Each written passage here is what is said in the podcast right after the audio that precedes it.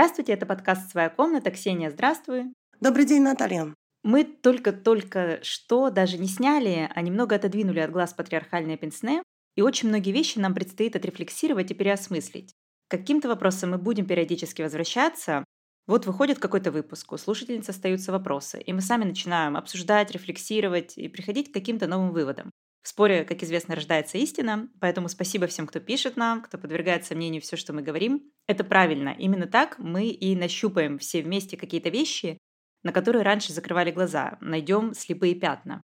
Мы ни в коем случае не претендуем на истину в последней инстанции. Я вообще считаю, что иногда люди заблуждаются не потому, что хотят быть тупыми, а в каком-то смысле в эпоху интернета быть тупым — это личный свободный выбор. Но я считаю, что иногда люди что-то не понимают именно от неинформированности. Но стоит им узнать что-то новое, показать другой угол зрения, и люди смогут изменить мнение, критически взглянуть на стереотип, начать подвергать сомнению какие-то глубинные установки. И вот сегодняшний выпуск родился после того, как в выпуске про расстройство пищевого поведения я пошутила.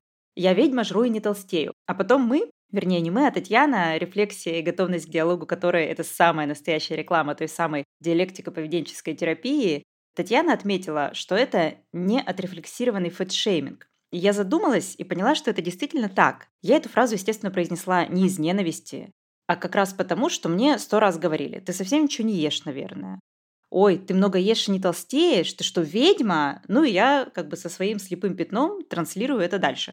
В каком-то смысле эта фраза не фэтшейминг, в том смысле, что мне повезло не толстеть в обществе, где к толстым людям относятся с предрассудками.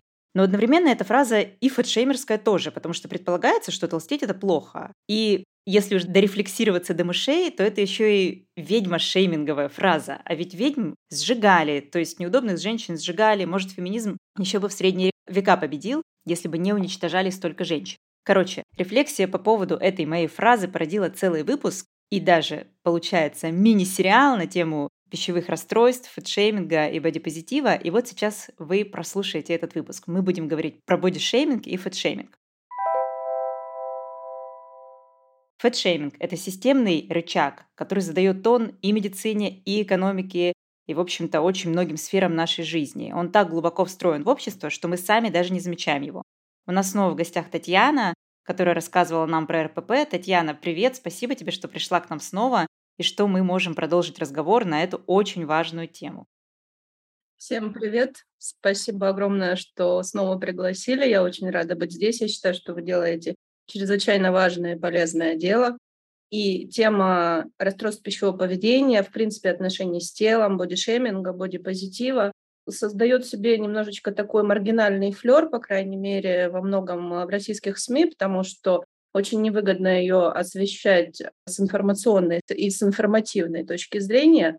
В английском есть такое прекрасное слово instructive. Оно не совсем дословно переводится на русский язык, но тем не менее оно означает приблизительно, что информация, которую вы получили, она была полезна, усвояема, важна и практически сразу применима. Так вот, очень хочется как можно больше такой информации на эту тему дать.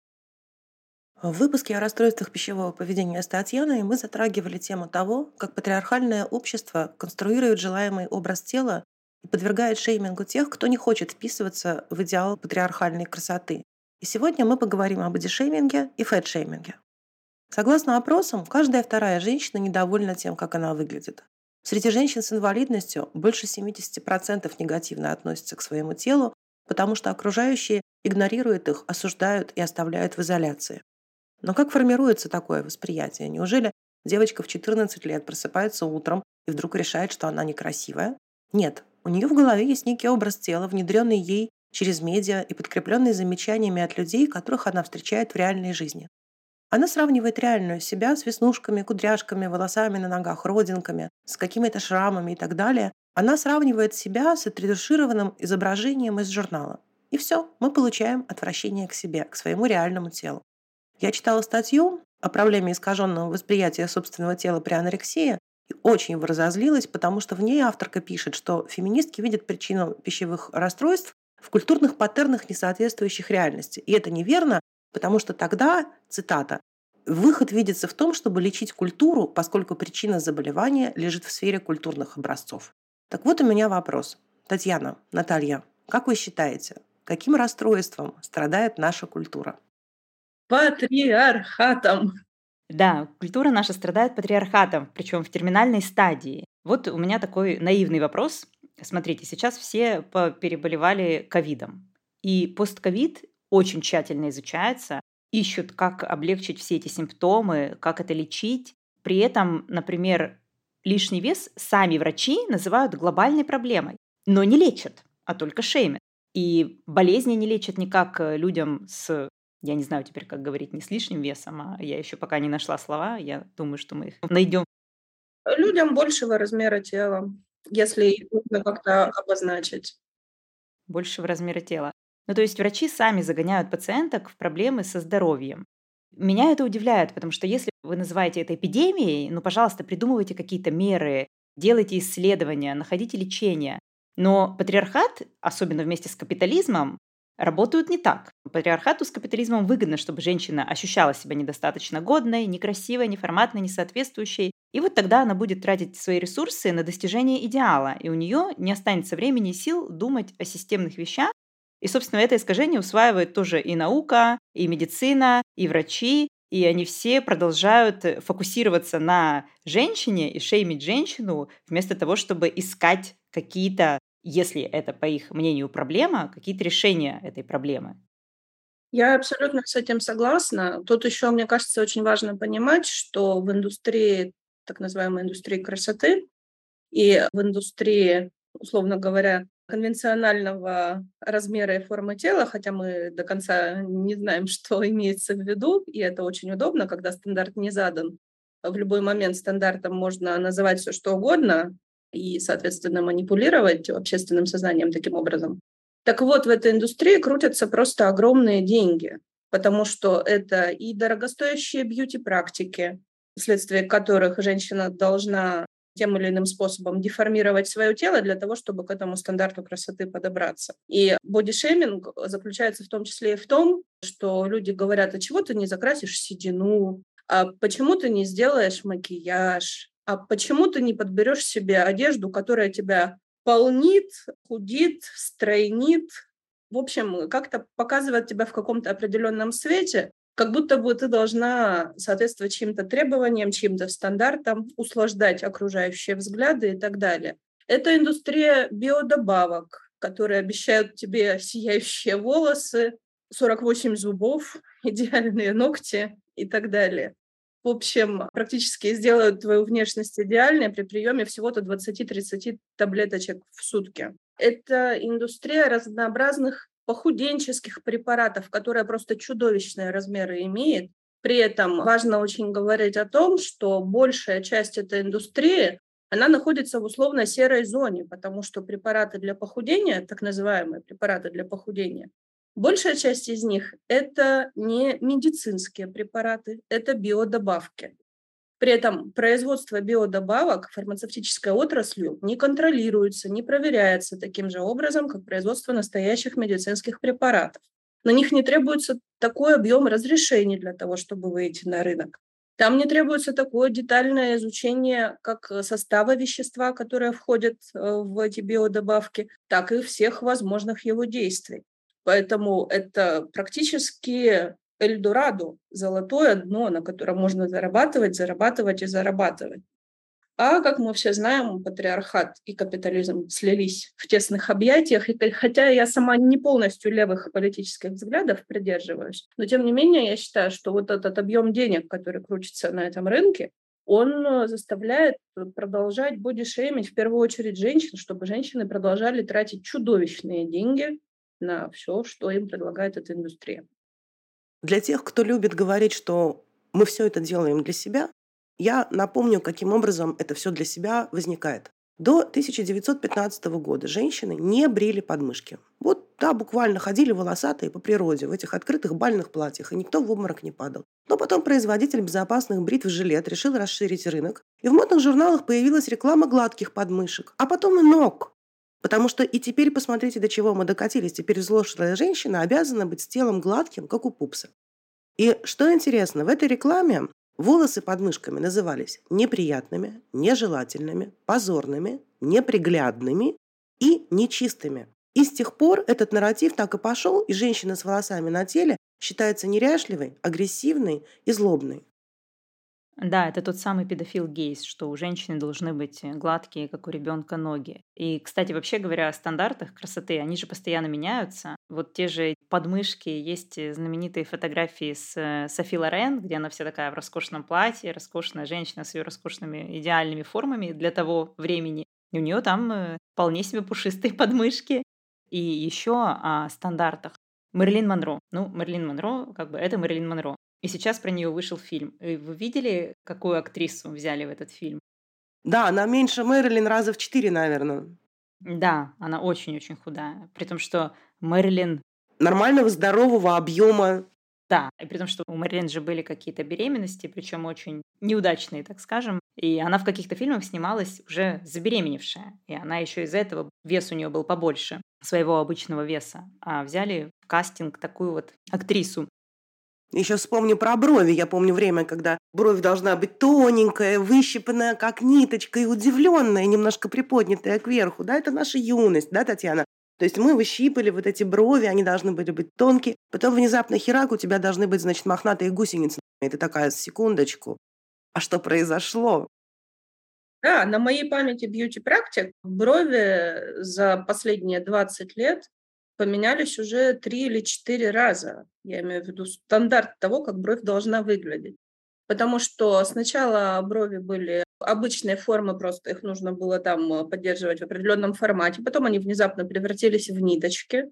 А потом они стали шириной 3 сантиметра, а сейчас они снова двигаются обратно к, условно говоря, обычным нормальным нормативным бровям, как будто бы ты с ним ничего не делала, но вот они у тебя находятся на лице. При этом женщины, у которых брови на лице есть, это, я думаю, большинство из нас, прекрасно знают, что брови эти очень разные. И для того, чтобы добиться вида, условно говоря, как в журнале, вне зависимости от того, какой стандарт красоты в данный конкретный момент считается действительным, ну, в общем, нужно достаточно много времени, сил, денег и всего подобного провести, чтобы эти брови выглядели так. Заметьте, при этом мужчина может ходить с бровями любой формы, любой степени кустистости, любого оттенка и так далее. И все нормально, он великолепен. Да, я просто представляю, я говорю своему начальнику, там, давай, мужик, ну, как-то брови у тебя не современные, может, ты что-то с ними сделаешь. Он не поймет, о чем я говорю. Что значит? Брови – это брови. Они выполняют функцию защиты глаза от всякой пыли, да, как бы от пота, от всего. Мой любимый пример для себя – это, я сейчас скажу удивительную вещь, слепые бьюти-блогерши. То есть, когда мы говорим, что мы красимся для себя, я всегда говорю, ну ты же себя не видишь, ты же не ходишь все время с зеркалом. А тут женщина вообще слепая, она точно себя не увидит. И вот она красится. И тут как бы эта ситуация, она полностью разбивает всякое для себя. Это точно никак не может быть для себя, и это на самом деле дичь, что вот слепая женщина, но она все равно должна выглядеть конвенционально красивой, модной и соответствовать госстандарту красоты. И все это выдается за для себя. Я еще хотела добавить про добавки. Я читала всякие кейсы про то, что эти добавки пищевые ничем не регулируются, и что кто-нибудь находит какую-нибудь суперэффективную добавку, например, с женьшенем, и все начинают рекламировать, и все закупаются на хербе этим женьшенем, а потом выясняется, что там э, амфетамин был, грубо говоря, в этой добавке, или еще какая-нибудь, э, короче, что-нибудь такое прям близкое к героину, от чего неизбежно худеешь, ну и, соответственно, гробишь здоровье. То есть там может быть вообще что угодно, гормоны, наркота какая-нибудь, ну то есть около наркота. Слабительное очень часто добавляют в эти добавки для похудения. Есть еще, например, большой рынок э, всевозможных так называемых индийских травок и всяких индийских препаратов. Я употреблю сейчас страшное слово аюрведа. Так вот, по статистике, это статистика из Википедии, приблизительно 21% э, препаратов аюрведы, продаваемых и производимых в США и в Индии, содержат тяжелые металлы. Мышьяк, ртуть, свинец. И люди это употребляют и улучшают здоровье, красоту, растят 48 зубов. Здесь, боюсь, это уже не шутка. Кстати, о тяжелых металлах буквально на днях рассказали в чате, что вот эти препараты, которые женщины употребляют для того, чтобы волосы там выпрямить, э, отламинировать, завить, все эти препараты, они оставляют тяжелые металлы в волосах, и их никто не проверял на это, их никто не тестировал. А это очень вредно, потому что такие вещи сказываются в первую очередь на когнитивных способностях, да, на памяти, на способности быстро реагировать, и они могут проходить плацентарный барьер вообще-то. То есть они могут действовать на дальнейшие поколения. Но никто этого не исследует, потому что то, как женщина выглядит, гораздо важнее того, как она себя чувствует. Вернемся к нашим капиталистам. Они стремятся что угодно использовать для своей выгоды. Например, когда феминистки начали критиковать практику недосягаемых бьюти-стандартов, маркетологи тут же придумали использовать феминизм для продвижения своих продуктов. Они использовали сексуализацию как стратегию противодействия гендерным нормам красоты в отношении волос на теле. Они привязывали к своим брендам феминистскую повестку дня. Например, Виктория Секрет попыталась спасти свой бизнес именно таким образом. То есть под эгидой феминизмом нам говорят, вот смотрите, модель с волосатыми ногами. Мы такие прогрессивные, мы поддерживаем фемповестку. А ведь это просто расширение рынка сбыта. Феминизм сейчас входит в набор современной женщины. Ты уже не можешь не называть себя феминисткой в приличном обществе. Сейчас даже мужики себя феминистами называют. Некоторые настоящими феминистами, некоторые радикальными феминистами. И вот Виктория Секрет. На фото будет женщина с небритыми подмышками, но худая, с огромной грудью, при макияже, с лицом абсолютно по госстандарту, это лицо пережило ботокс, подтяжки, коррекцию носа, скул уже в 20 лет. И белье будет обязательно кружевное и максимально открытое. И это объявит свободным выбором женщины, и не просто свободным выбором, а даже это бунт, выступление против системы, ведь у нее небритые подмышки.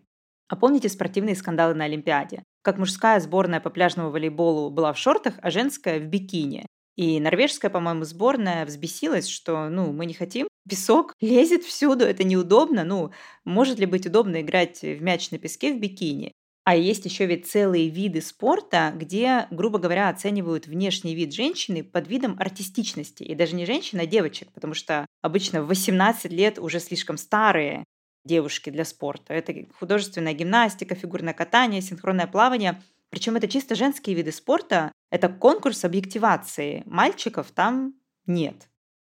Ну, не совсем так. В фигурном катании есть мальчики, есть даже целый отдельный мужской вид, есть э, парные виды в фигурном катании. Но в целом я, безусловно, согласна с объективацией. К скандалу в волейболе я бы добавила не совсем скандал, но достаточно громкую историю в спортивной гимнастике на прошедшей Олимпиаде в Токио. Это Олимпиада 2020, но проходила она в 2021 году, да, вот такие у нас сейчас времена. Там а, немецкая сборная по спортивной гимнастике, я имею в виду ее женская часть, э, вышла на помост не в привычных купальниках, у которых э, трусы вырезаны очень высоко выше бедра, в которых обычно выступают все спортивные гимнастки, а в удобных купальниках, содержащих в себе лосины и длинный рукав у самого купальника. И это был практически бунт, потому что как же так можно? Они все равно были в обтягивающей одежде, но как минимум потому, что выполнять трюки, которые выполняют спортивные гимнасты, в более свободной одежде было бы не совсем так же удобно, как в обтягивающей. Но тем не менее, это практически революция в спортивной гимнастике. Девочки надели удобную одежду для того, чтобы выполнять трюки, которые, вообще-то говоря, выполняются с риском для жизни, потому что это очень сложные трюки. Это акробатика, это прыжки на тоненькой бревнышке шириной 10 сантиметров. К слову говоря, мужчины не выполняют трюки на бревнышке шириной 10 сантиметров. Мужчины выполняют другие трюки. И про это очень много говорили во время Олимпиады, что вот феминистически настроенная немецкая сборная по спортивной гимнастике хочет всех заставить э, носить длинные штаны на помосте. Ай-яй-яй, что же случилось? Революция? Мы когда готовили материалы к выпуску, я, в числе прочего, читала обсуждения в соцсетях и как-то с новой силой обратила внимание, что весь бодишейминг, весь фетшейминг всегда обращен к женщинам, никогда к мужчинам. Одна комментаторка написала, что каждый раз, когда я вижу полного человека, мне хочется к нему подойти и сказать «все ты можешь, просто не хочешь». И она имела в виду, что он просто может похудеть, но не хочет, и это ужасно. Тут нет указания на пол человека, который не хочет, но можно легко догадаться, что никто никогда не подойдет к полному мужику, который весит тонну, и не скажет ему «Фу, какой ты отвратительный, мне противно на тебя смотреть, немедленно худей». Нет, это немыслимо, это даже немыслимо представить. Они могут носить такой вес, как вот им удобнее, они могут носить любые брови, они могут носить штаны, их никто не заставляет надевать бикини, их никто не заставляет надевать стринги на помост, но женское тело является общественным достоянием, и все вокруг считают, что они имеют право социального контроля над тем, как мы выглядим, что мы едим, что мы пьем, рожаем мы детей или нет. В целом, конечно, общество к женским телам относится максимально критично, не только к женским, но и к девичьим с самого раннего возраста. И я могу сказать, что многие так называемые развивающие практики, они вносят свою грустную лепту критическое оценивание женских и детских девочковых тел. В частности, например, э, такие виды спорта, которые являются традиционно предназначенными для девочек, как э, фигурное катание, художественная гимнастика, спортивная гимнастика, а также такие общепринятые женские практики развития тела, как танцы, балет, и моделинг, они все буквально пропитаны и переполнены бодишеймингом. Причем это начинается с самого раннего детского возраста. Если говорить о балете, там отбор девочек, ну, наверное, и мальчиков тоже, но в первую очередь, конечно же, девочек, э, происходит примерно как отбор призовых лошадок. Иначе говоря, если девочка хочет поступить в балетное училище, то у нее должно быть определенное строение мышц, у нее должно быть определенное строение тела, обязательно астеническое телосложение. В обязательном порядке смотрят на ее родителей. В первую очередь, конечно же, смотрят на маму, как она там в своем среднем возрасте не набрала ли страшные 5-6 лишних килограммов, достаточно ли она худа. Будет ли девочка выглядеть именно так же в аналогичном возрасте? При этом, конечно, игнорируется, что девочка может быть генетически определена другим образом, а не конкретно маминым внешним видом, и, что называется, пойти в какую-нибудь родню с отцовской стороны, или вообще в каких-нибудь э, дальних родственников, или у него вообще могут быть какие-то свои особенности развития тела, потому что, как мы все знаем, фенотип, он не на 100% предопределен генотипом, и индивидуальные особенности развития, они могут играть существенную роль. Или она вообще хочет заниматься математикой, программированием, наукой, биологией, медициной, чем угодно, но хотят, чтобы она занималась балетом. Ты же девочка, Какая биология, какая наука, какая медицина, марш танцевать. Все нормально. Или, например, девочка, может быть, хочет заниматься музыкой, но родители говорят, что ну вот, ей же надо двигаться красиво, женственно, пластично. Женщина же не просто должна иметь определенную форму тела, она же обязательно должна еще двигаться определенным образом.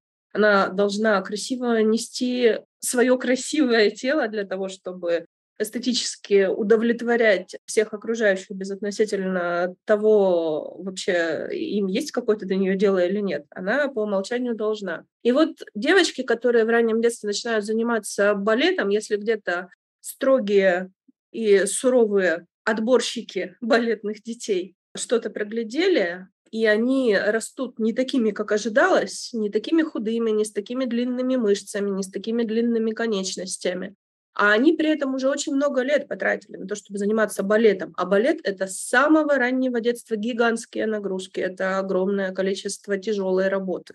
И тут э, приходит время поступать в балетное училище, а им говорят, ну, извини, дорогая, ты не подходишь, у тебя не такое строение тела для того, чтобы заниматься балетом.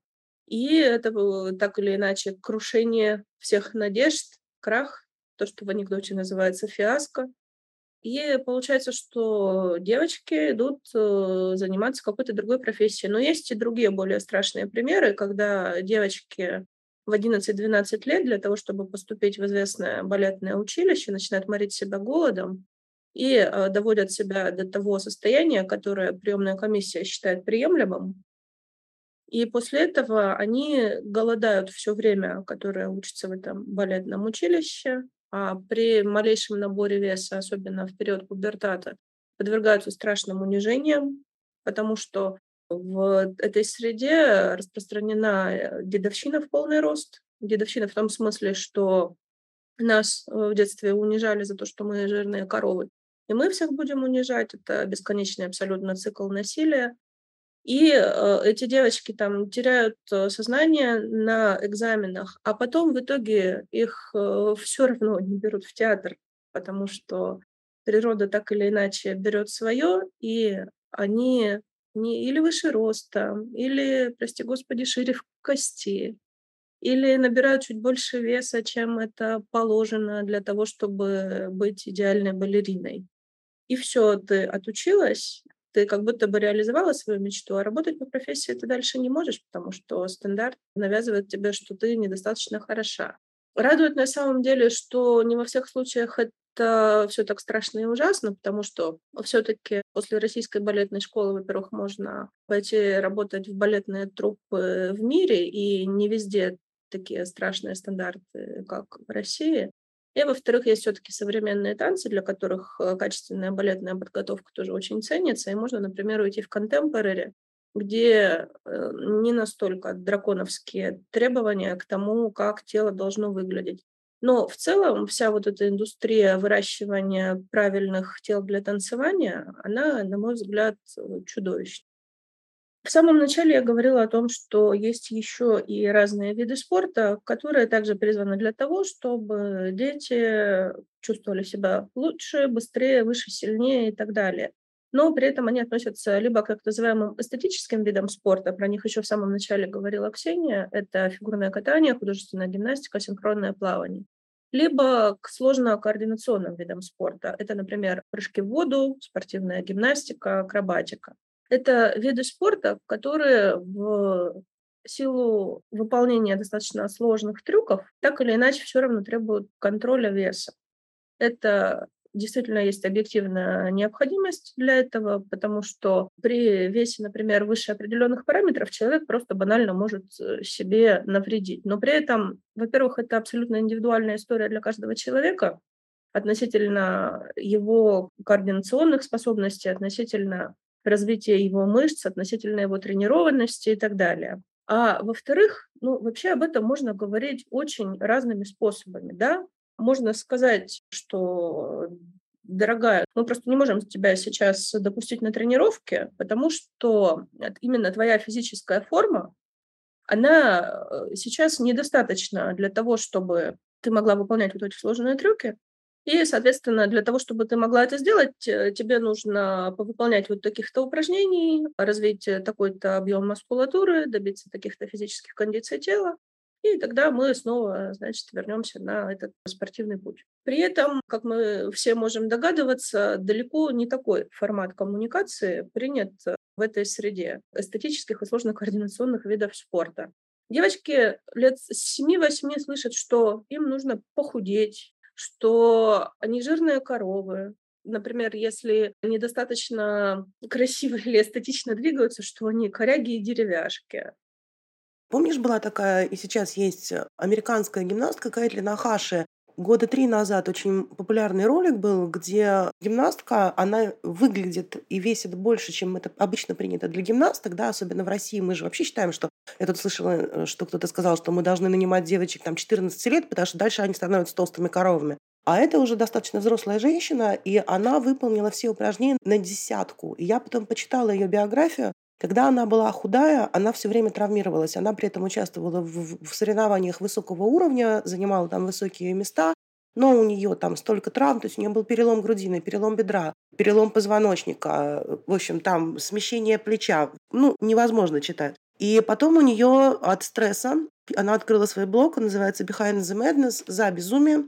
И она пишет, что от стресса у нее в конце концов развился язвенный колит, потому что ей все говорили, что твои травмы из-за веса, ты очень много ешь, ты очень много весишь, тебе нужно весить меньше. И на фоне этого язвенного колита врач ей сказал, что ей надо питаться нормально, потому что этот стресс, он усиливает, и можно как бы получить себе, в общем-то, рак, в конце концов. Она начала брать консультации по психологическому образу тела, и она пишет, что они ей очень помогли. Она набрала вес, восстановилась после травм, начала участвовать в соревнованиях, и в этом ее новом весе она выступает успешнее, чем выступала тогда, когда она была очень худая.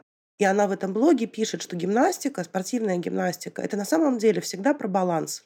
Да, ты должен очень четко соблюдать баланс, чтобы не упасть. Но из этого баланса Спортсменку все время выбивает тренер, ее же родители, фанаты, спортивные журналисты. Они делают все, чтобы этого внутреннего баланса у нее не было, и после этого мы требуем от них хороших результатов. И для меня это тоже такое, да, что ты как бы должна быть сосредоточена на том, чтобы было внутри, да, ты должна быть спокойна, вот это состояние типа плюс стар, да, ты выходишь и собираешься. Ты не можешь собраться, потому что ты глубоко не уверена в себе, да, ты как бы ненавидишь себя, ты презираешь себя. И мы требуем от женщин чтобы они преодолели все эти барьеры, показали успешные результаты, и мы не даем им возможности задуматься о том, какой образ тела желаемый, да, они бы для себя вообще хотели видеть. У нас нет такой возможности. Может быть, я на самом деле хочу быть совершенно другой, но я не могу этого понять.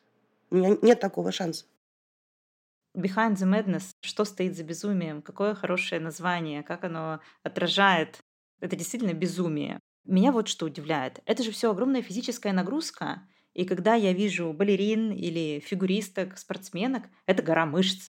Там вообще нет ничего, кроме мышц. И худеть, что худеть-то, как бы, что им сбрасывать-то, если им нужны мышцы для того, чтобы выполнять все эти адские трюки. Я просто не понимаю, как технически их заставляют худеть. И я вспомнила, знаете что, как я отдыхала в отеле «Все включено», где я смогла насладиться своими компульсивными перееданиями, которые в моем случае просто как бы ни на чем не отражаются, но обожраться до полуобморока я люблю. Там была команда девчонок совсем-совсем юных, ну не знаю, 11-13, может, 11-14, вот так вот лет по художественной гимнастике. Это какая-то, как, ну, как летний лагерь с тренировками. Эти девочки ходили группой, они вот садились за столик соседний и ели три листочка салата, два огурца и помидорку каждая. И потом эти все эти девочки уходили, и одна оставалась, и пока тренерша не видит, она набирала просто все, что есть на этом шведском столе, и тоже объедалась. И когда я рассказала эту историю знакомым, и несколько женщин уже взрослых рассказали мне подобные истории, как это было с ними. И я, наоборот, порадовалась, что хоть девчонка, хоть пока никто не видит, не наедается. Но они рассказали мне, что это самая настоящая, например, может быть булимия, и что девочка, скорее всего, потом короче, вы поняли, что она делала, и что это значит, что у нее, то есть со здоровьем и с психикой уже совсем все плохо, если она вот так вот поступает, скрывает это объедание от переедания от э, тренерши, и потом, короче, измывается над собой. То есть меня тоже это поразило, что такие маленькие девочки, это по сути совсем вообще дети. И вот у них уже такие проблемы со здоровьем, которые приведут в дальнейшем к еще большим проблемам со здоровьем.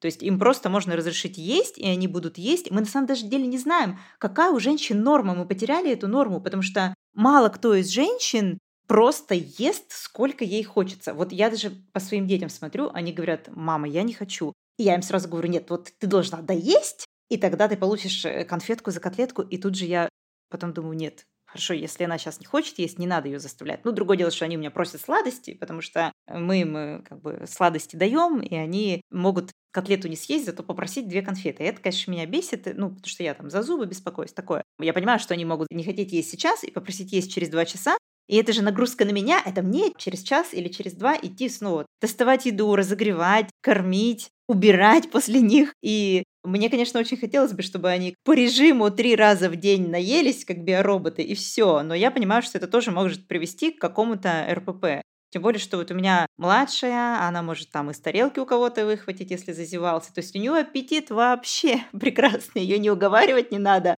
Она просто ест все. Мне каждый день выдают ребенка из сада со словами «О, ваша девочка самая маленькая в группе, но ест лучше всех». А старшая, наоборот, она может не есть. И вот, э, знаете, иногда говорят, что вот ребенок ничего не ест, а вот вы дайте ему проголодаться. И я как-то, когда ей было, не знаю, года два, меня заколебало, что она не ест ничего, и я подумала, ну ладно, захочет есть, попросит.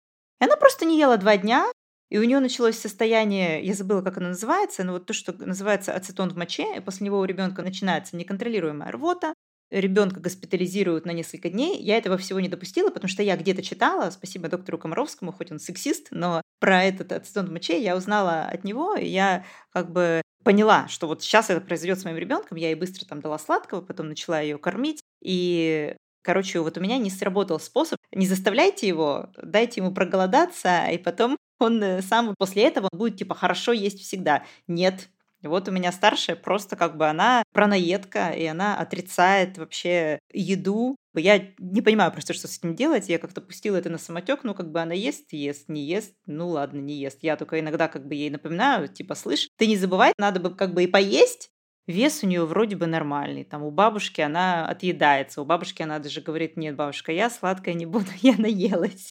Бабушка как-то умеет с этим работать, при том, что я знаю по своей маме, что она не будет заставлять, так что я не беспокоюсь. Плюс мама настолько вкусно готовит, что как бы у нее то же самое, что шведский стол. У нее как бы хочется наесться на неделю вперед. Короче, такая история. И вот э, я хотела, собственно, сказать, что детям же нужна энергия, и для всех этих физических упражнений нужна энергия. И я вообще не понимаю, как их заставляют не есть.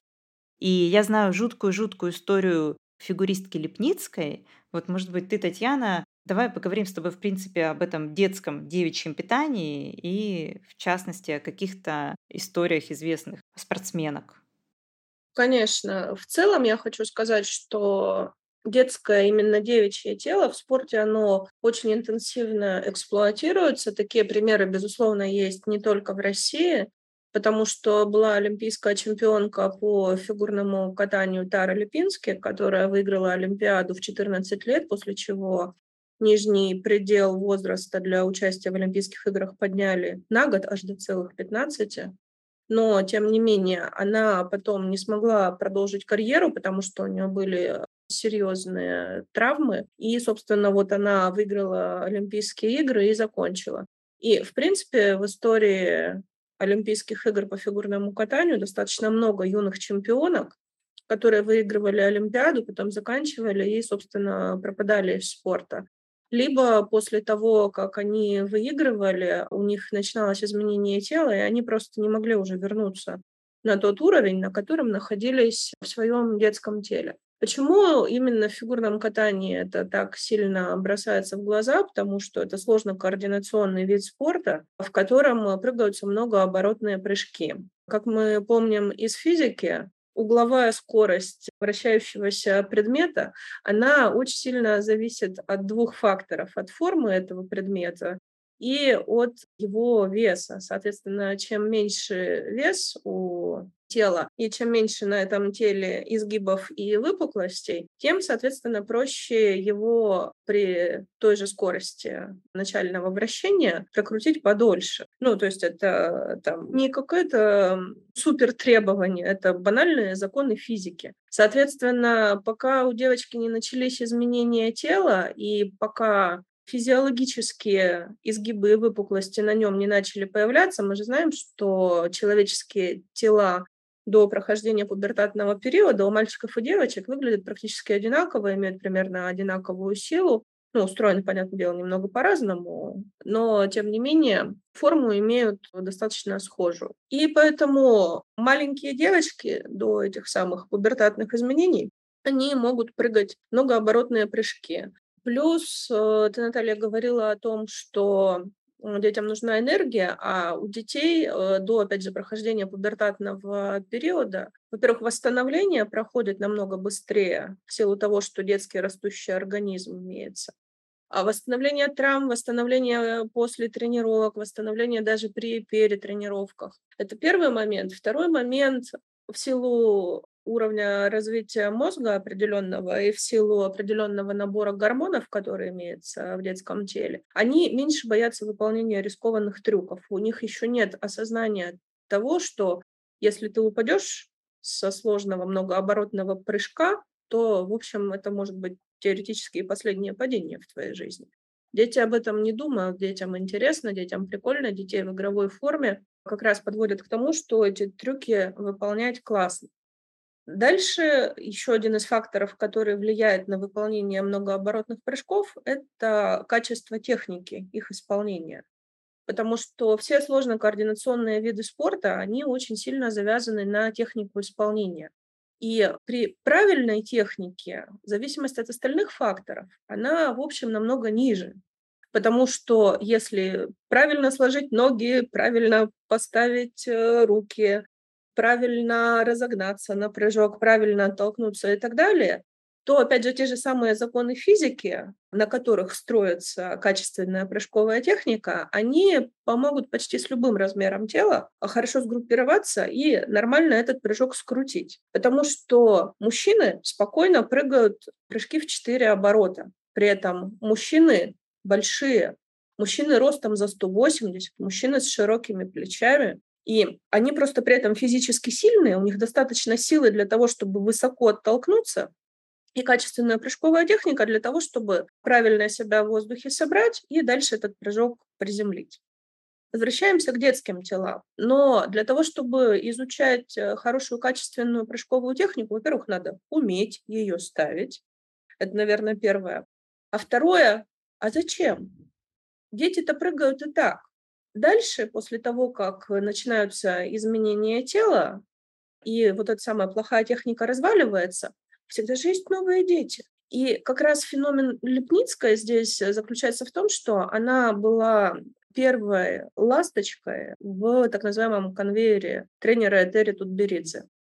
Это девочка из провинции, у которой очень целеустремленная и настойчивая мама, которая сопровождала девочку всю ее карьеру. И, соответственно, она очень стабильно выполняла прыжковые элементы в детском теле, в детском возрасте. Физиологические изменения начались в год Олимпиады, когда этого ни в коем случае нельзя было допустить. И девочка фактически голодала. Девочка год до Олимпиады питалась э, так называемым сквизи. Это ни в коем случае не сочтите за рекламу. Это специально разработанная биодобавка, которая содержит большое количество отрубей, которые, как мы знаем, не несут в себе практически никаких питательных веществ, они только заполняют желудок.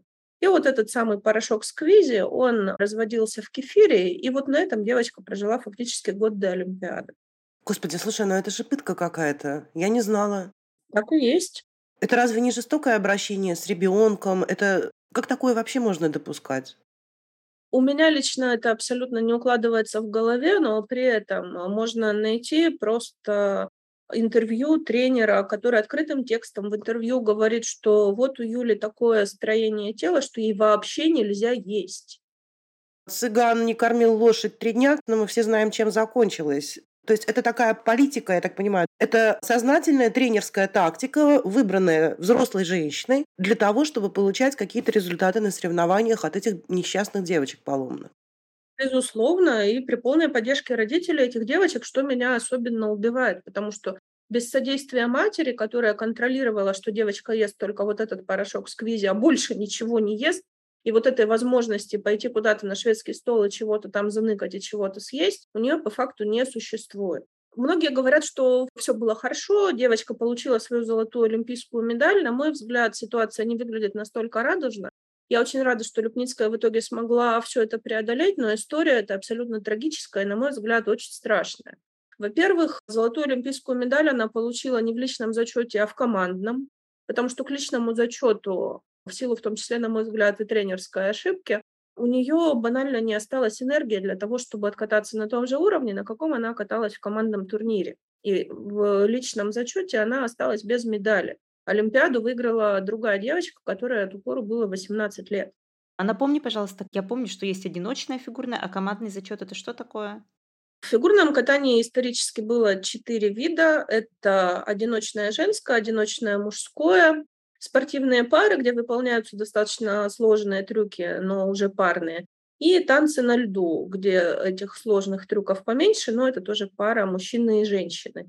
И с Олимпиады в Сочи появился так называемый командный турнир, где необходимо представить все четыре перечисленных вида, и по совокупности их выступлений раздаются медали. И теперь э, зимние Олимпийские игры в фигурном катании начинаются именно с командного турнира. Так вот, в командном турнире Лепницкая оба своих проката провела абсолютно блестяще, и ее вклад в золото российской сборной на той Олимпиаде один из основных.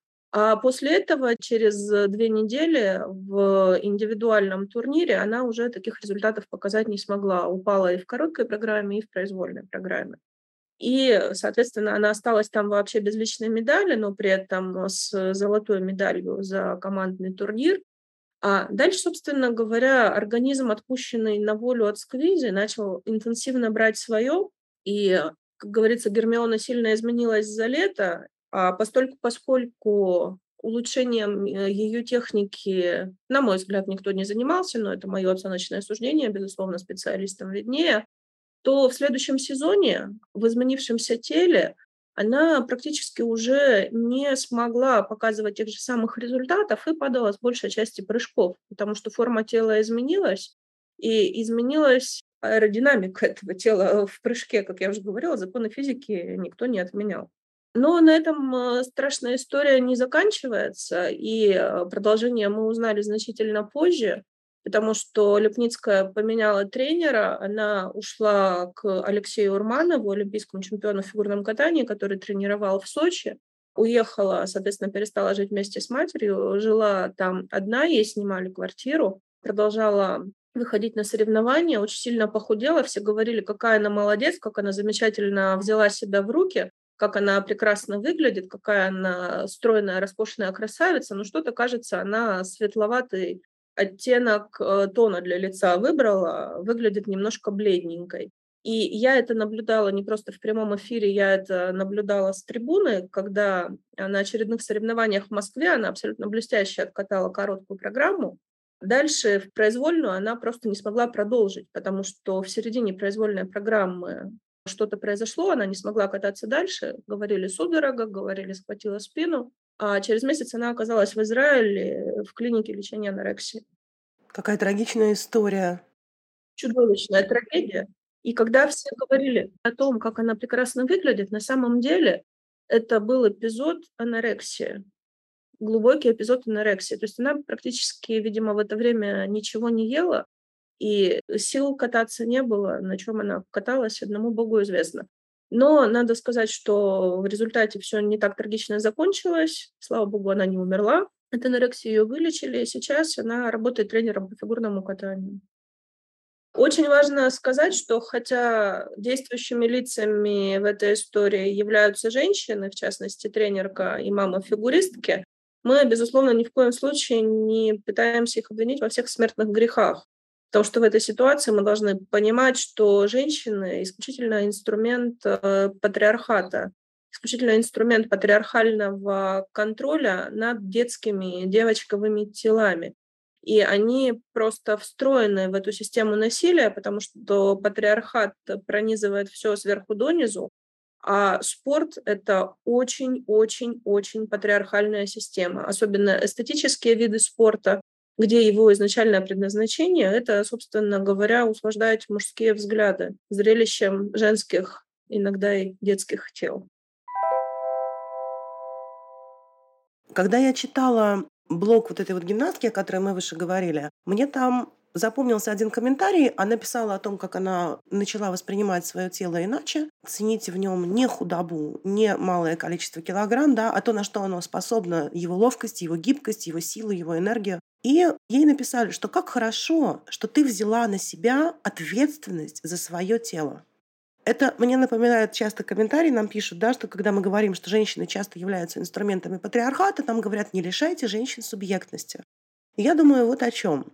Дети приходят в спорт очень-очень рано. Потому что для того, чтобы научиться дисциплине, мотивации, тому, что ты должен работать, многим трюкам, ты должен заниматься этим буквально с трех лет. Это очень маленькие дети. Но при этом мы говорим о том, что развивать волевую сферу, мотивационную сферу, да, присваивать себе контроль над своими достижениями, уметь себя вдохновлять, уметь себя заставлять что-то делать, это тоже необходимо тренировать с самого детства. Да. Сейчас все психологи пишут, что вот мы столкнулись с тем, что современные дети ничего не хотят, это происходит по тем-то и по тем-то причинам, и совет матерям они дают, Пожалуйста, обращайте внимание на то, чтобы у ребенка тренировалась вот эта вот волевая координация, волевая какая-то компонента в характере. Но при этом мы имеем дело, да, когда внезапно женщина, уже взрослая, в 20 лет, да, в 25, в 30 лет, она внезапно должна взять на себя ответственность за свое собственное тело. Ее никто никогда этому не учил. Наоборот, она растет в атмосфере, когда ее тело – это предмет общественного контроля, не ее контроля а контроля общества. И она в этом выросла, она к этому привыкла. У нас президент Федерации фигурного катания, в общем, не стесняется сообщать о том, что женщины должны быть худые, женщины должны быть эстетически подтянутые. Он это говорит в каждом интервью. И он естественно, формирует эту политику, он нанимает этих тренеров, он поддерживает их тренерские техники. Меня это поражает всегда, да, не отнимайте у нас субъектность. Для того, чтобы женщина могла проявить эту субъектность в свой адрес, у нее должна быть возможность это проявить. Она должна это тренировать. А мы сначала всю жизнь у нее эту субъектность забираем, а потом говорим, вот какая ты молодец, ты наконец взяла на себя ответственность за свое тело. Знаете, это сложно вообще-то взять на себя ответственность за свое тело. И любая женщина, которая, допустим, в 30 лет решила перестать брить ноги, она совершенно точно знает, о чем я говорю. Очень трудно перестать брить ноги и взять на себя ответственность за свое тело. А мы так к этому относимся, как будто это такая ерунда. Ах, просто взяла на себя ответственность, ах, просто изменила свой паттерн поведения, да, просто забыла все свои психологические травмы. Нет, это очень-очень сложно. И патриархат отбирает у женщин все возможности для того, чтобы они это делали. Иногда еще говорю о том, что спортсменкам недостаточно образования для того, чтобы правильно обращаться со своим телом, а, правильно и разумно выбирать, например, диеты для того, чтобы все это не приводило к расстройствам пищевого поведения и что впоследствии после спорта им сложно адаптироваться в обычной жизни, потому что вся жизнь до этого была посвящена спорту, на образование забивали на 100%, ну, тем более это же девочка, зачем нужно образование, да? В общем, с этим тоже связаны некоторые сложности. Но здесь у меня есть два контрпримера. Это две наши последние олимпийские чемпионки, у которых эта ситуация кардинально друг от друга отличается в смысле базы, но мало отличается по результату.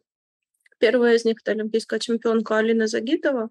Она из достаточно, что называется, простой тренерской семьи, где образованию уделялось довольно-таки мало внимания. Она стала олимпийской чемпионкой в 15 лет. Ей принадлежат такие перлы, как э, пубертата не существует, и надо просто меньше есть, и воду лучше много не пить, иначе это также повлияет на вес. Можете себе представить, в какой среде бедный ребенок вырос э, с такими убеждениями. Явно же девочка не сама все это придумала. Так вот, когда она выиграла свою Олимпиаду, она как раз одна из немногих не ушла из спорта сразу. Она соревновалась после этого еще год. Она выиграла чемпионат мира. Потом, наконец-то, пубертатные изменения ее догнали, и объем бодишейминга, который она в свой адрес получила, он просто не поддается никакому описанию. То есть жирная корова э, среди этого выглядела просто милым комплиментом. Я имею в виду из фанатской среды и вот из-за всего этого токсичного фигурно-катательного окружения. И следующая российская олимпийская чемпионка Анна Щербакова, которая родилась в Москве. Она как раз, опять же, здесь очень важно услышать в моем голосе кавычки, из очень непростой семьи. Ее родители закончили МГУ, она выросла в достаточно обеспеченной среде, и образованием очень интенсивно все это время занимались. Она сдала ЕГЭ по русскому языку выше 90 баллов, где-то около сотни у нее практически свободный английский язык. И все годы, пока она а, активно каталась до своей победы на Олимпийских играх, э, все рассказывали, что она от природы астеник, поэтому она очень худенькая. И когда говорили, что она очень малоест, говорили, ну а что вы хотите? Ну вот бывают такие люди, малоежки. Сейчас в силу того, что российских спортсменов не допускают на международные старты и в силу травм, в частности, она перенесла летом операцию по травме, она так много не тренируется, и внезапно ее тело тоже начало претерпевать изменения. То есть, во-первых, от уровня образования это практически никаким образом не зависит, и от среды это тоже никаким образом не зависит, это просто женская физиология. Это так вот в жизни происходит. И объем бодишейминга, который она получает и получала все это время, не меньше, не больше, он такой же, он чудовищного размера. До этого она слышала, что она ужасно худая, и, наверное, у нее анорексия. Сейчас она слышит, о, так понятно, какими способами там удерживался этот вес, теперь она очень-очень жирная. Это тот самый пример, когда женское девичье тело Девочке, по-моему, еще нет 18 лет, по крайней мере, на момент победы на Олимпийских играх 18 ей не было, ей было 17 женское тело не может быть достаточно хорошим ни в каком виде. До этого она была слишком худая, тощая, анорексичная, а теперь она жирная. Все логично. Я как-то смотрела интервью известной американской актрисы Сара Мишель Геллер, и она сказала, что я не понимаю, как нормальные женщины вообще удерживают свой вес. Потому что она очень прямолинейная женщина, и она говорит, у меня есть помощь по дому, да, я богатая женщина, я могу себе позволить свой личный спортзал, своего онлайн-тренера, да, как бы своего приглашенного тренера, и я трачу ежедневно много времени на то, чтобы оставаться в своем небольшом весе. Как это делают обычные женщины, у которых нет помощи по дому, которые сами развозят везде детей, у которых нет возможности организовать спортзал у себя прямо на квартире, они должны куда-то еще ходить. Я сказала, я просто не понимаю, потому что даже для нас это дается достаточно большими усилиями, а когда у тебя таких привилегированных возможностей нету, то мы ставим перед женщинами задачу нерешаемую абсолютно. И она была права, да, она четко это увидела, вот эту разницу. Короче, шеймить будут всех. Вот что я вам скажу. Вот я, например, очень худая. Чего вы думаете, меня не шеймили, да меня заколебали. Я всегда думала, что наоборот, э, женщин с другим весом не шеймят, а все просто пристают ко мне, потому что мне примерно каждый день всю мою жизнь говорят, что я слишком худая. Ну да, у нас же постоянно вот эта ситуация, что когда ты начинаешь писать какой-то пост про бодишейминг, и приходят женщины с совершенно разным весом, и всех шеймили, всех шеймили, потому что внешность – это инструмент патриархата, которым женщину наказывают, да, она всегда негодная. Но при этом женщины ополчаются друг на друга. Одна говорит, нет, это меня так шеймили за мой худой вес, да, тебя не могли так шеймить, как меня за мой худой вес, ты толстая. Толстая говорит, секундочку, меня как бы тоже, да, в общем-то, не очень просто мне пришлось. И обе не верят друг другу. И это очень сложно увидеть, что это просто системная проблема. Что это объективация женщин, это male gaze, это такое патриархальное пенсне, которое сидит на носу у каждого первого, и оно видит всех женщин как изначально не соответствующих нереальному стандарту. Ну, потому что этот контроль за тем, как выглядят женщины и девочки, это часть культуры насилия. И ладно вес. Женщин шеймят даже за то, что они коротко стригутся. Вот олимпийская чемпионка, золотая медалистка по стрельбе из лука из Кореи, у нее была короткая стрижка. И я представляю, насколько это удобнее, чем длинные волосы, особенно в спорте. И в соцсетях ее затравили за то, что она не носит длинные волосы, и даже требовали отнять у нее медаль из-за того, что она якобы феминистка. Ну, мы знаем, что в Корее очень серьезное такое фем-движение, и, естественно, это сразу же встречает отпор мужских движений. Ну вот что может быть в спорте удобнее, чем короткая стрижка, и при этом у нее хотели отобрать медаль из-за внешности. Общество и медиа объективируют женщин, это приводит к тому, что мужчины и многие женщины начинают воспринимать женские тела отдельно от личностей. Согласно исследованиям, чем чаще мужчины видят объективирующее изображение, тем больше они рассматривают женщин как существ, которые созданы исключительно для сексуального удовлетворения. Это бесчеловечный взгляд на женщин, он приводит к сексуализированному насилию в отношении женщин. Но, кстати, тут я хочу сказать про сам термин сексуализированное насилие. Мне не нравится, когда говорят сексуальное насилие и сексуализированное тоже. Это вообще-то устоявшееся выражение, оно есть даже в Уголовном кодексе. Насильственные действия сексуального характера, сексуализированное насилие – это все оксюмороны.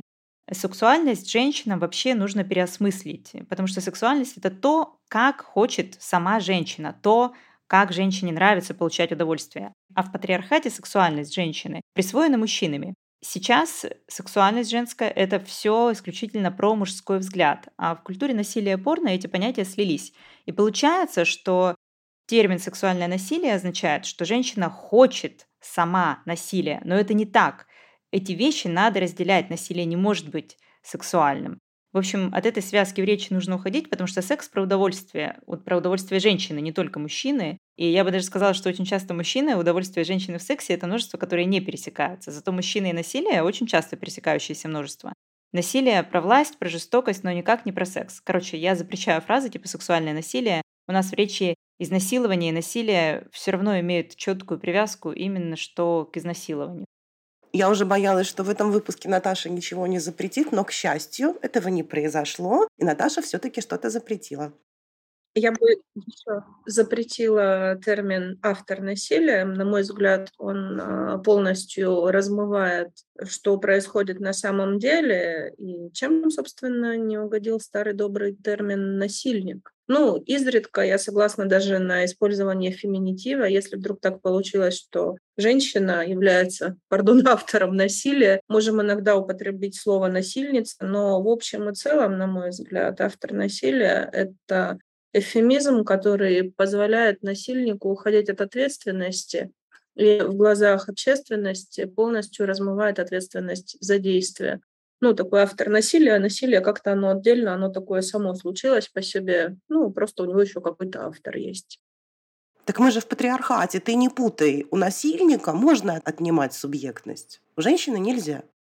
Автор еще и звучит как венец или творец насилия. То есть это как будто что-то хорошее. У нас обычно автор — это какого-то произведения. Так что да, этот термин тоже зло. Его мы тоже запрещаем. Естественно, этот термин появился потому, что мужчины мгновенно перехватили феминистский дискурс и, чтобы отмазать как-то себя, насильника превратили в автора насилия, и все гранты, которые выделяются на насилие, они тоже пытаются перехватить, чтобы работать с авторами насилия, то есть с мужчинами, типа учить мужчин не насиловать. И уже в западных странах, поскольку много грантов на это потрачено, совершенно очевидно, что работать практически не с чем, и результатов у этой работы никакой нет. И, кстати, автор насилия, это вот у нас был выпуск про материнство, и, пожалуй, единственные, кому я бы дала шанс на исправление, это как раз женщины. Вот если женщина бьет ребенка, то надо как-то с этим работать. На это стоит выделять деньги и думать, что с этим делать, и придумывать какие-то программы. Но мужчина, который насилует, убивает, ну, этот автор как бы должен э, сидеть в тюрьме или, не знаю, ну, в общем, к женщинам не приближаться. Ну, никак не ходить э, в психологические группы и плакать там, какой он несчастный.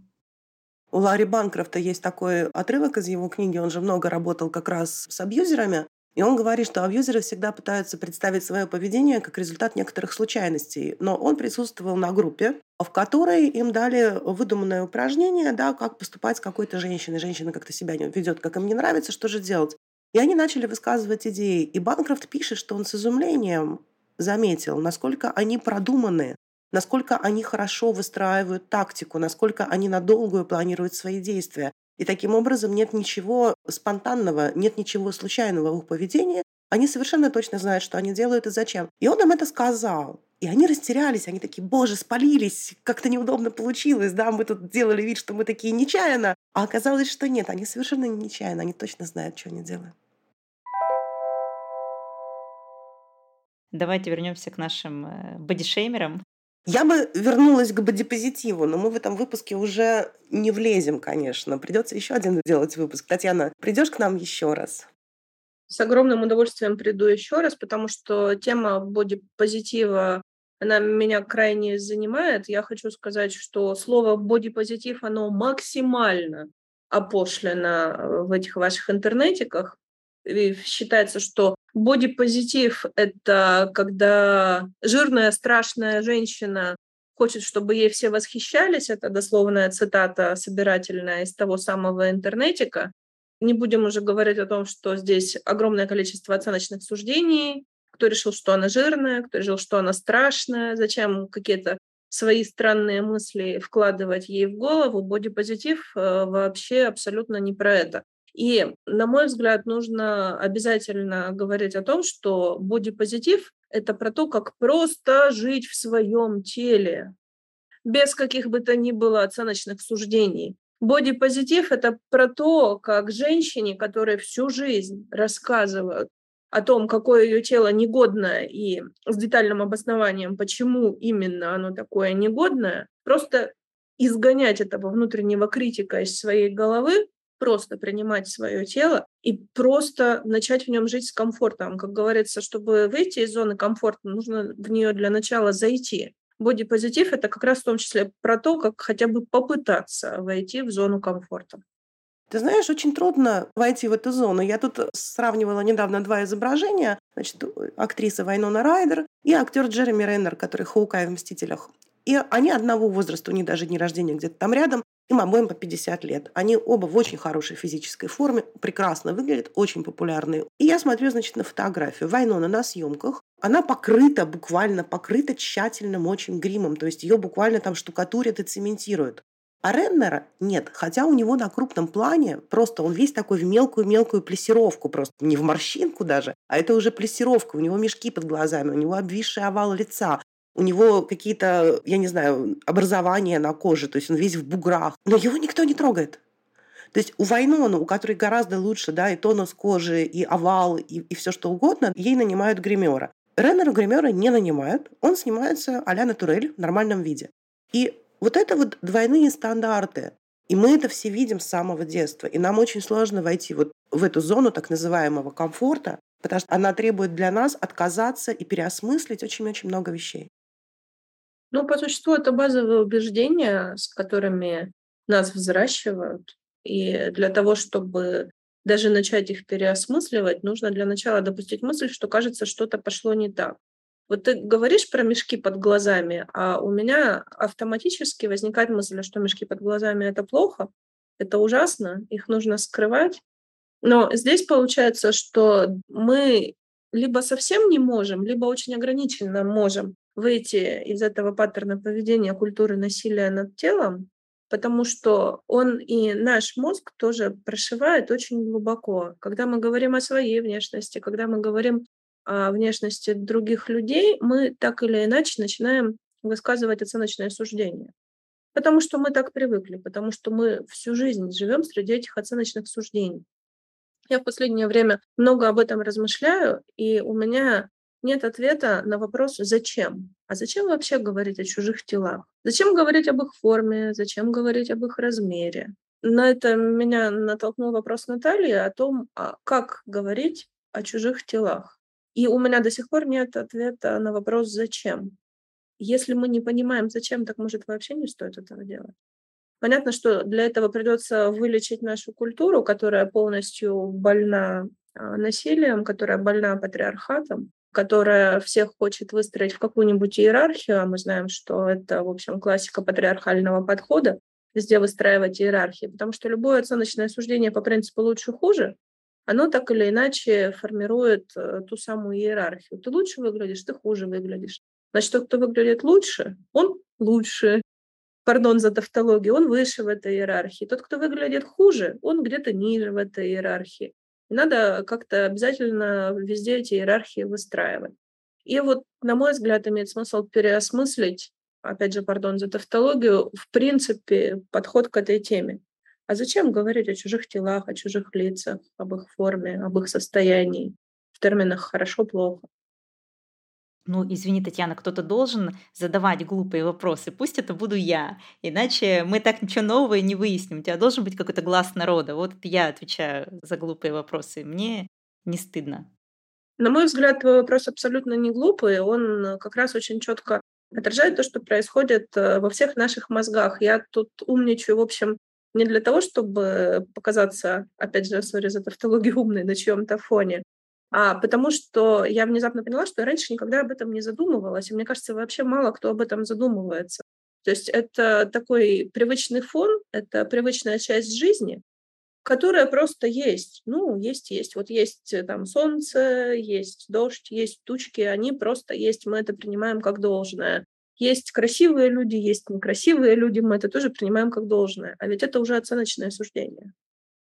Вот в прошлый раз ты говорила да, об этом, и меня эта мысль совершенно поразила, и я начала считать. Я, как известно, люблю все анализировать, и я считаю, что статистика вообще прекрасная вещь. Я начала считать, сколько раз в день я себя оцениваю с точки зрения внешности. Да, там, есть ли у меня брови, есть ли у меня мешки под глазами. Есть. Большие. Денег в них нету. Это ужасно. И у меня вышло в какой-то день за сто. Больше ста раз в день я о своей внешности думала в негативном ключе. Я такая, нормально я с собой обращаюсь, да, при этом я никогда не думаю так о своих подругах, да, я считаю, что все очень красивые, да, все очень классные, все такие интересные. У меня даже мысли нет это как бы оценивать как-то своих подруг, своих знакомых, вообще женщин с точки зрения того их внешности. Но к себе я применяю какой-то невероятно жестокий стандарт, которого я даже к мужикам при этом не применяю. Это вообще несправедливо.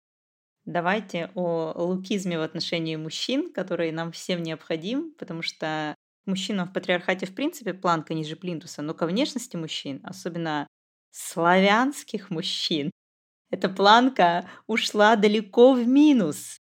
И вот э, в следующем выпуске мы будем шеймить мужчин за внешность. Я буду задавать вопросы умные и глупые, потому что у меня очень много вопросов. Хотя бы потому, что у меня две маленькие дочери, и я разрываюсь между тем, чтобы говорить им «ты красивая», потому что мне этого не говорили, меня убедили в том, что я страхолюдина, и потом я от других людей узнала, что это не так. И сейчас, э, с другой стороны, я думаю, что нужно вообще как-то отходить от этих оценочных суждений и вообще как-то красоту убрать из уравнения. Но как это сделать, я пока не поняла, потому что ну хорошо, я это буду делать, и в противостоянии всему миру, они живут в мире, где красота — это...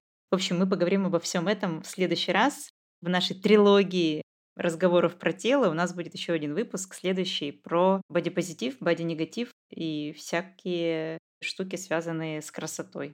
С вами был подкаст «Своя комната». Татьяна, спасибо огромное, что пришла к нам снова. Ждем тебя в третий раз. Спасибо огромное, что пригласили. С удовольствием приду еще.